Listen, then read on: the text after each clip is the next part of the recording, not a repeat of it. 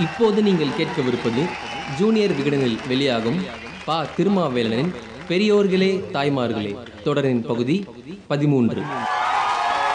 பெரியோர்களே தாய்மார்களே.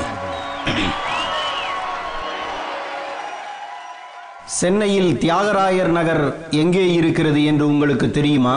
பஞ்சத்துக்கு வந்து குடியேறியவர்கள் மட்டுமல்ல பரம்பரை சென்னைவாசிகளும் கொஞ்சம் யோசிப்பார்கள். அவர்களிடம் டி நகர் எங்கே இருக்கிறது? என்று கேட்டு பாருங்கள்.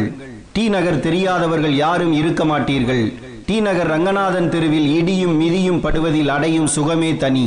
தான் சம்பாதித்த சொத்தையும் தனது முன்னோர் தனக்கு தாரை வார்த்து விட்டு போன சொத்தையும் தனக்கு மட்டுமே என்று கருதாமல் பாதியாய் பிரித்து பாமர மக்களுக்கு அர்ப்பணித்து விட்டு போய்விட்ட தியாகத்தின் அரசனாக மதிக்கத்தக்க தியாகராயருக்கு செய்நன்றி கடனின் அடையாளமாக சூட்டப்பட்டதுதான் தியாகராயர் நகர்.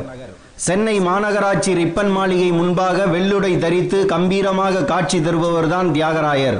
அவர் பெயரால் அமைந்ததுதான் தியாகராயர் நகர். அதை தீ நகர் என்று சுருக்கி சொல்லுதல் பாவம். மகாகவி பாரதியார் நகரை எம்கேபி நகர் என்றும் நேரு குடும்பத்தை காந்தி ஃபேமிலி என்றும் அழைக்கும் அளவுக்கு குருடான சமூகத்தில் தியாகராயர்களுக்கு என்ன மதிப்பு இருக்கும்? இன்று இருப்பவர்களை சொன்னால் தியாகராயர் எவ்வளவு பெரிய இமயம் என்பது உடனேயே உங்களுக்கு புரிந்து போகும். சொத்து குவிப்பு வழக்கில் உச்சநீதிமன்றத்தின் தீர்ப்பு வரும் வரை பொறுத்திருக்க வேண்டும் என்று ஜெயலலிதாவிடம் எதிர்பார்க்க முடியாது.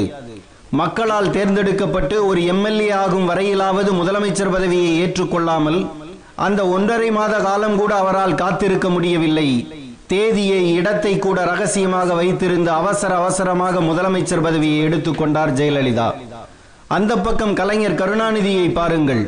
ஆயிரத்தி தொள்ளாயிரத்தி அறுபத்தி ஒன்பது முதல் எழுபத்தொன்னு வரை எழுபத்தி ஒன்று முதல் எழுபத்தி ஆறு வரை எண்பத்தி ஒன்பது முதல் தொண்ணூத்தி ஒன்று வரை தொண்ணூத்தி ஆறு முதல் இரண்டாயிரத்தி ஒன்று வரை இரண்டாயிரத்தி ஆறு முதல் இரண்டாயிரத்தி பதினொன்று வரை என ஐந்து முறை தமிழ்நாட்டின் முதலமைச்சராகவும் நாற்பத்தி ஐந்து ஆண்டுகளுக்கு மேல் திராவிட முன்னேற்ற கழகத்தின் தலைவராகவும் இருந்து தொண்ணூத்தி ரெண்டு வயதை தொட்டுவிட்டார்.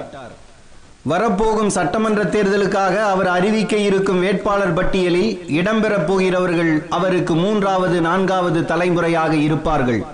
அப்படிப்பட்ட கருணாநிதியிடம் எனக்கு விட்டுக் கொடுக்க கூடாதா? நானும் மணிவிழா கண்டவனாச்சே என்று கேட்கும் ஸ்டாலின் வெளியால் அல்ல.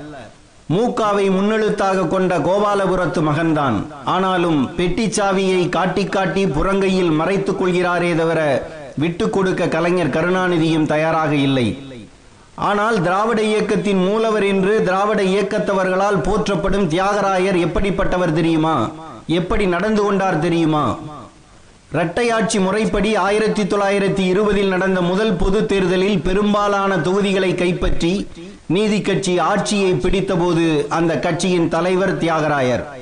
ஆட்சியின் தலைவராக தியாகராயரே பதவியேற்பார் என்று எல்லோரும் நினைத்தார்கள். இன்றைக்கு முதலமைச்சர் என்கின்றோம் அல்லவா? அந்த பதவிக்கு அன்றைய பெயர் பிரிமியர். அதாவது சென்னை ராஜதானியின் முதல் பிரிமியராக தியாகராயர் தான் பதவியேற்றிருக்க வேண்டும்.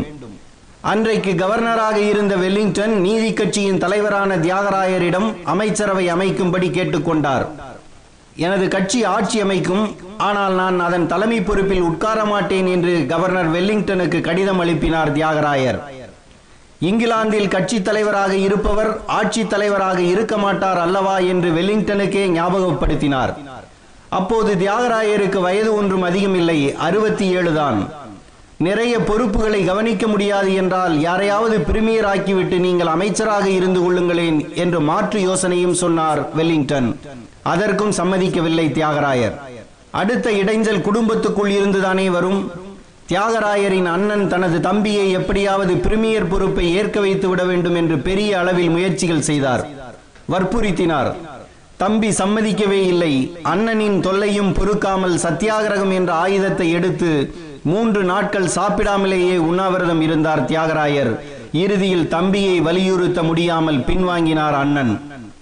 கவர்னரின் கட்டளை குடும்ப நெருக்கடி எதுவும் தியாகராயரின் உறுதியை அசைக்க முடியவில்லை. தியாகராயர் ஆரம்பித்த கட்சி இது. அவரால் தேர்ந்தெடுக்கப்பட்ட வேட்பாளர்களே தேர்தலில் நின்றார்கள்.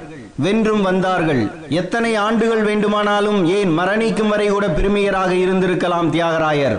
ஆனால் கொள்கை உள்ளம் கொண்ட மனிதனின் மனதில் பதவி நாற்காலியிட்டு அமர இடம் இருப்பதில்லை என்பதை உணர்த்திவிட்டு போய்விட்டார் தியாகராயர். பெரும் பணக்கார குடும்பத்தில் பிறந்தவர் அவர். நெசவு ஆலையும் தோல் பதனிடும் தொழிற்சாலையும் அவருக்கு முன்பே அவரது குடும்பத்திடம் இருந்தது. சென்னை தண்டையார்பேட்டை பகுதியில் பெரும்பாலான இடங்கள் இவர்களுக்கு சொந்தமாக இருந்தன. இந்த இடங்களை பார்க்க தினமும் குதிரை பூட்டிய சாரட் வண்டியில் போவார். ராயபுரத்தில் உள்ள மணியக்காரர் சத்திரத்தை தனது சொந்த செலவில் பராமரித்து ஏழைகளுக்கு உணவளித்தவர். வடசென்னை இந்து செகண்டரி பள்ளி இவர்கள் தொடங்கியது. பெரும்பாலும் இலவச பள்ளியாகவே இது செயல்பட்டது. அதுதான் பிற்காலத்தில் சர் தியாகராயர் கல்லூரியாக வளர்ந்தது. இன்றும் செயல்பட்டு வருகிறது. மயிலாப்பூர் கபாலீஸ்வரர் கோயில் குளத்தின் படிக்கட்டுகளை கட்டுவதற்கு உதவி செய்தவர் தியாகராயர். திருவல்லிக்கேணி பார்த்தசாரதி கோயிலுக்கு ஏராளமான பொருளுதவியும் செய்தவர். காந்தி சொன்ன தர்மகர்த்தா முறைக்கு உயிருள்ள உதாரணமாக வாழ்ந்தவர் தியாகராயர். அதனால் தான் காந்தி தனது ஆசிரமத்தில் உள்ளவர்களுக்கு நெசவு பயிற்சி அளிக்க மதன்லாலையும் மணிலாலையும் சென்னைக்கு அனுப்பி தியாகராயரிடம் பயிற்சி பெற வைத்தார். நீங்கள் எனது இயக்கத்துக்கு ஆதரவு தெரிவிக்க கூடாதா என்று காந்தியே தியாகராயரிடம் வீடு தேடி வந்து கேட்டார். ஒத்துழையாமை இயக்கத்தைச் சேர்ந்தவர்கள் தனது போராட்டத்தின் போது தியாகராயரையும் அவரது வீட்டையும் தாக்கினார்கள். இவரது ஆதரவாளர்கள் எதிர்தாக்குதல் நடத்த நினைத்து கிளம்பிய போது பழி வாங்கும் மனப்பான்மை உடையவர்களுக்கு எனது கட்சியில் இடமில்லை. இத்தகைய மனப்போக்குடன் இருப்பவர்கள் கட்சியை விட்டே வெளியேறலாம் என்று பகிரங்கமாக அறிவித்தார் Thyagarayar. Sir C P Ramaswami ஐயரும் தியாகராயரும் எதிரெதிர் கொள்கை கொண்டவர்கள். சட்டசபையில் சரிக்கு சரி நிற்பார்கள். ஆனால் வெளியில் வரும்போது சிரித்து பேசபடியே வருவார்கள். தியாகராயர் இறந்தபோது வீரம் மிக்க போராளி நம்பத்தகுந்த நண்பர் என்று sir C P Ramaswami Iyer பாராட்டினார். சட்டசபையில் தியாகராயர் உட்கார்ந்திருக்கும் போது அவருக்கு முன்பாகவே உங்கள் கட்சிக்கு சங்கு ஊதி சாவுமணி அடிப்பேன் என்று சத்தியமூர்த்தி கர்ஜித்தார். தியாகராயர் முகத்தில் சிரிப்பை தவிர கடுப்பு ஏற்படவே இல்லை. இப்படி ஒரு காட்சியை இன்று யோசிக்க முடியுமா? சாவு மணி யாருக்கு விழும் என்று சொல்ல தேவையில்லை. எட்டாம் எட்வர்ட் மன்னர் சென்னை துறைமுகத்துக்கு வந்து இறங்கிய போது சென்னை நகராட்சி தலைவராக இருந்தார் தியாகராயர். மன்னரை வரவேற்க உயர்ந்த ஆடை அணிந்து வர வேண்டும் என்றார்கள். என்னுடைய வழக்கமான உடையில் தான் வருவேன் என்று தியாகராயர் உறுதியாக இருந்து விட்டார் இறுதியில் அவரது உறுதியே வென்றது.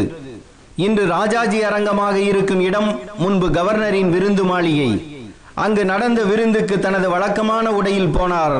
காவலர்கள் இவரை உள்ளே செல்ல அனுமதிக்கவில்லை. இவர் திரும்பிவிட்டார்.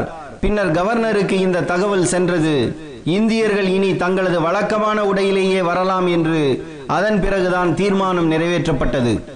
ஓர் இளைஞன் தியாகராயரை பார்த்து கேள்வி கேட்டான். அவனை நோக்கி தியாகராயர் நகர்ந்து போனார். அவன் பயந்து கொண்டே பின்னால் நகர்ந்து கொண்டே போனான். ஏன் பின்னே ஓடுகிறாய்? உன்னை பின்னுக்கு இழுப்பது எது?